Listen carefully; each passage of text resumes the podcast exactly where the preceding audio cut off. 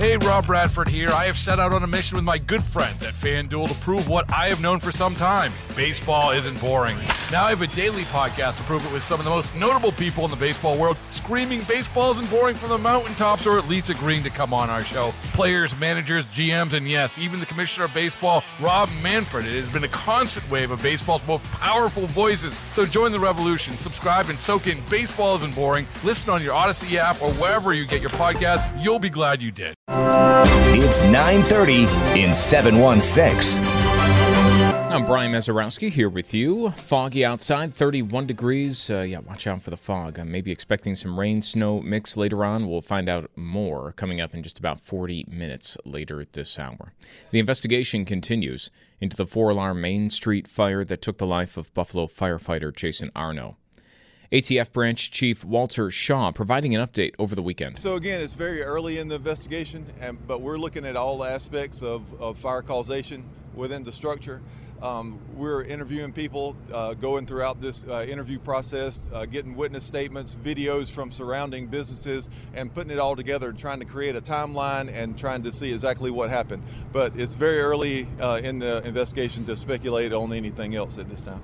Shaw said it may take a couple of weeks to determine a cause. Uh, we're working our, our, way into the building, uh, looking at different types of uh, potential fire causes and, and ruling those out as we go along.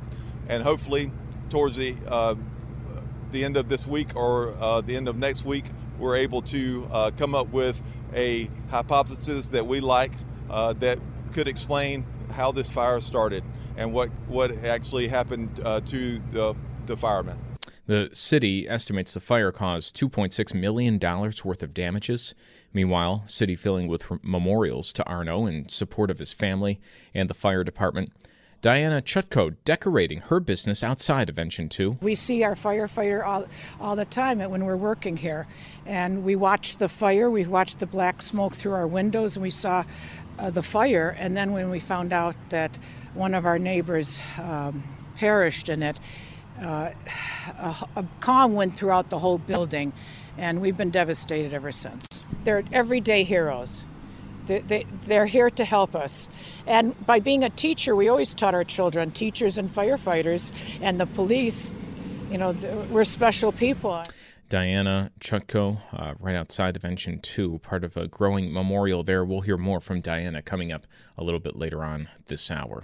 Buffalo police say one person in stable condition following a shooting on Proctor Avenue yesterday afternoon. Police responded just before 2:30 in the afternoon to a male shot multiple times. He was transported to ECMC, currently listed in stable condition.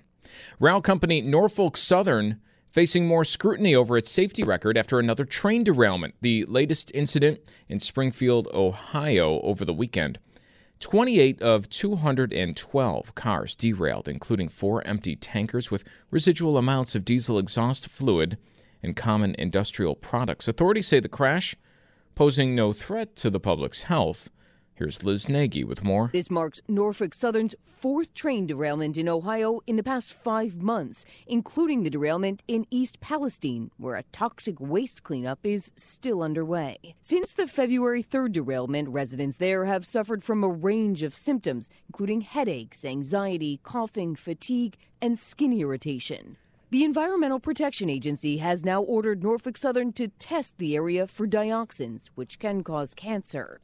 Locally, State Senator Tim Kennedy among lawmakers looking for further action to prevent derailments. Western New York has countless miles of rail passing through the urban, suburban, and rural communities, and every one of the residents across our community and across this great state deserve to have a peace of mind knowing that the rail cars that are operating near their homes are using the safest technology possible. Kennedy advocating for train operators to alert municipalities to hazardous chemicals on board and to install electronically controlled brakes. He said greater transparency about hazardous chemicals would allow first responders to prepare a little bit more. Meanwhile, overseas, the station manager accused of causing a deadly train collision in Greece has been charged with negligent homicide while protests over the crash in the capital of Athens descended into chaos. Demonstrators clashing with police outside the parliament, hurling volleys of Molotov cocktails, police responding with tear gas and stun grenades, trying to push them back. It began as a peaceful protest, 12,000 strong, with calls from students, rail workers, and public sector employees marching and releasing black balloons to remember the 57 victims, demanding accountability for the crash, blamed on tragic human error. Lama Hassan there with the latest 506 now on WBEN. Senate Intelligence Committee Chairman Mark Warner plans to introduce a broad bipartisan bill this week that would give the U.S. power to ban or prohibit foreign technology where, quote unquote, necessary. That could include the popular TikTok app. WBEN's Tom Puckett speaking with a cybersecurity expert on why that app has attracted so much attention. Arun Vishwanath says TikTok's ownership allows your information to be tapped into by the Chinese government without a warrant. At the back end, it's owned by ByteDance, which is a privately held company that's based out of China. And unlike the United States, the Chinese government does not have any legal requirements or loopholes or, I mean, any legal hurdles that it has to cross to access that data. It's one reason why Republicans on the House Foreign Affairs Committee voted to move a bill through to ban TikTok, and governments around the country are banning TikTok from government devices. Vishwanath says be wary of using TikTok on your personal device. If you're logging into TikTok, even your login and password, if you're logging in using, let's say, your Gmail email account, that gives them access potentially to Gmail email. Uh, likewise, whatever you post on it, if you have TikTok running in the background on your device, that could potentially be used to you know get data from your device. So these are legitimate concerns. Now, have they done all of this yet? No, but the, but the possibility exists. Vishwanath says the possibility is real. Hear why online. Tom Puckett, WBEN.com News. Right, a lot of focus on TikTok, especially with that. We'll uh, wait to hear a little bit more on that bill as it's released this week. Elsewhere in Washington, the 2024 presidential race continuing to take shape. Yesterday, Maryland's former governor announcing he won't seek the Republican nomination. Larry Hogan saying a crowded field could help Trump win. Meantime, Democrat Marianne Williamson announcing she will run again. The self help author spoke exclusively to ABC's Jonathan Karl. I don't see myself as running against Joe Biden. I see this campaign as challenging a system. As for Biden, at age 80, he's the oldest serving president in U.S. history, no, but okay. says he will run again. Uh, my intention is from, has been, been from the beginning to run. Much more on this still to come. Steve Roberts set to join us at 820 a little bit later on this morning. How about this? Uh, finally, for a lot of parents out there, making it easier to avoid paying junk fees to sit with their children when they fly. American, Alaska, and Frontier Airlines now guarantee that parents can sit with their young children without getting nickel and dimed. That from the federal DOT, which is posting on its website what it calls a dashboard. You click on it and see a list of airlines. Green check marks signal that the airline guarantees that parents can sit next to children 13 and younger for free if adjacent seats are available when they book. That guarantee is backstopped by the DOT if they fail to deliver. Chuck Sivertson, ABC News. All right, so hey, maybe some good news if you're flying with kids or thinking about doing that in the future. Your exclusive WBEN 7 weather forecast. Clouds on the increase. Some scattered rain and snow showers popping up this afternoon with highs near 40. Tonight, snow showers, few inches of accumulation well south of Buffalo. Overnight lows in the mid 20s. On Tuesday, morning clouds can way to sunshine, highs in the upper 30s. Mostly cloudy, low 30s on Wednesday. With your exclusive WBEN 7 weather forecast, I'm Chief Meteorologist Aaron Mentkowski. We turn our attention to tax season. Esther Gulyas is CEO over at EG Tax, bringing us through it. Uh, Esther, okay, so a lot of people have uh, maybe begun to file, have already filed, gotten a notice what the refund is going to be, and a lot of people saying, "What the heck." I what what happened to all my money? Um, well, what is going on? There's a, a, lot of people maybe surprised by refunds being way down. I know it's true, absolutely. Um, they you know, when you take a look at some of the withholding that's been done on W 2s, in some cases the state withheld more than the federal. So whether the people filled out their W 4s incorrectly, because the new W 4 is very complicated, or they just changed the withholding charts. Um, I've even had payroll clerks that say were in charge of the withholding, and they end up owing or their refunds are a lot less. So the important thing is if you find out that you owe money, don't think that you should not file your return to, to, until you can come up with the money to pay it. Timely file the return because the big penalty isn't that uh, isn't for not paying. The big penalty is if you don't file your return because that can go up to 25 percent of your liability. Whereas if you just don't pay, it's like 0.05 percent uh, until it gets to 25% sometime later. So the big penalty is if you don't file your return. And then you can set up a payment program right with the IRS. But the important thing is change the W 4 at work. All right. So you have to watch your withholdings. That might have changed over the last year. There's also a, a lot of this, um, you know, we'll call it COVID era policy that might have seen you get a lot of money back before, maybe now not so much.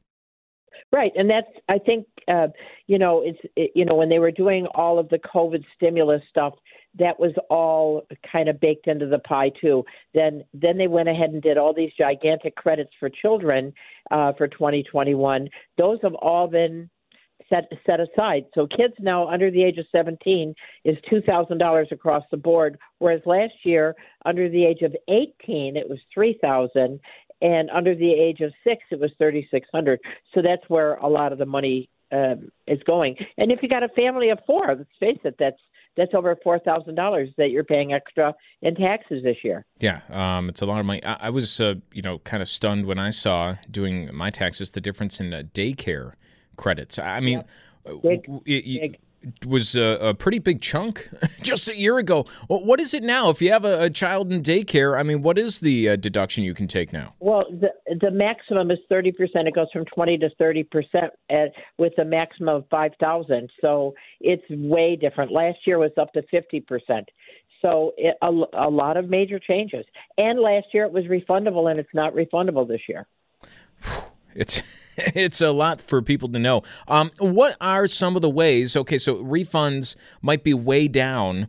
Are there ways that all right, you're going through it, you see that it's not going to be as much as before? Are there things you oh, can do to maybe uh, reduce your yeah. taxes uh, as we're talking right now? Yeah, like if you're a worker or if you're self-employed, that IRA, the traditional IRA, is still available to you. And you know, for instance, if you put six thousand dollars away by April the eighteenth, so let's say you got a bank account making like no money, and you move the bank account from the savings to a traditional IRA and you put in 6000 and you're in the 20% bracket federal, 5% New York State, you save $1500 just by moving the money around. And a lot of people say, "Oh, I lost so much money on my IRA last year." You don't have to put it in the market. There are CD IRAs right now that are paying 5%. So, it's a great way to make money and save money on your taxes.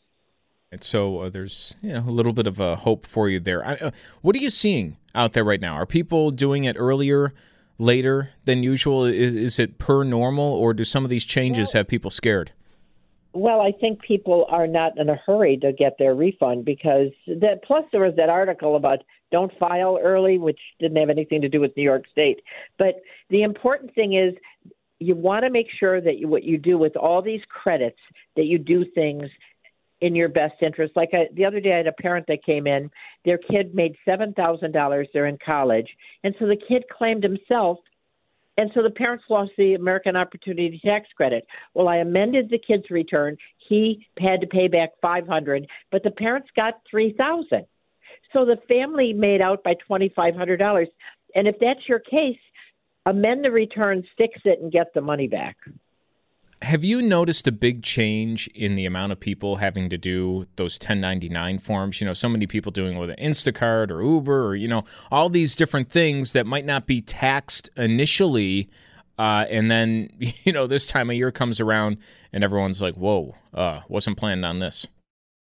Well, you know, if you're self employed, and that's really the 1099 form, miscellaneous income, uh, non employee compensation that would mean that you're self employed. So you want to make sure, if you're one of those people, that you keep track of the mileage you're putting on your car, the expenses. Maybe you're you're picking you're picking up bags to, for people or or whatever. All your expenses reduce your income so that you only pay taxes on the bottom line. And then let's say that you end up with ten thousand dollars You can then open up a simplified employee pension, an SEP, or an IRA, and further mitigate the tax liability.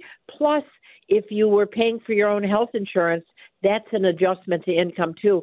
So all of those things can knock down that final liability. It's a lot to keep in mind. You know, Esther, not surprising. I just saw a survey that said 49% of people, so almost half of uh, people across the U.S. surveyed, would rather do jury duty than do their taxes. I mean, what do you? You're you're doing them all the time. Uh, probably not you, but what do you think about that number? No, I do 1,800 returns a year myself. So no, I do lots of returns.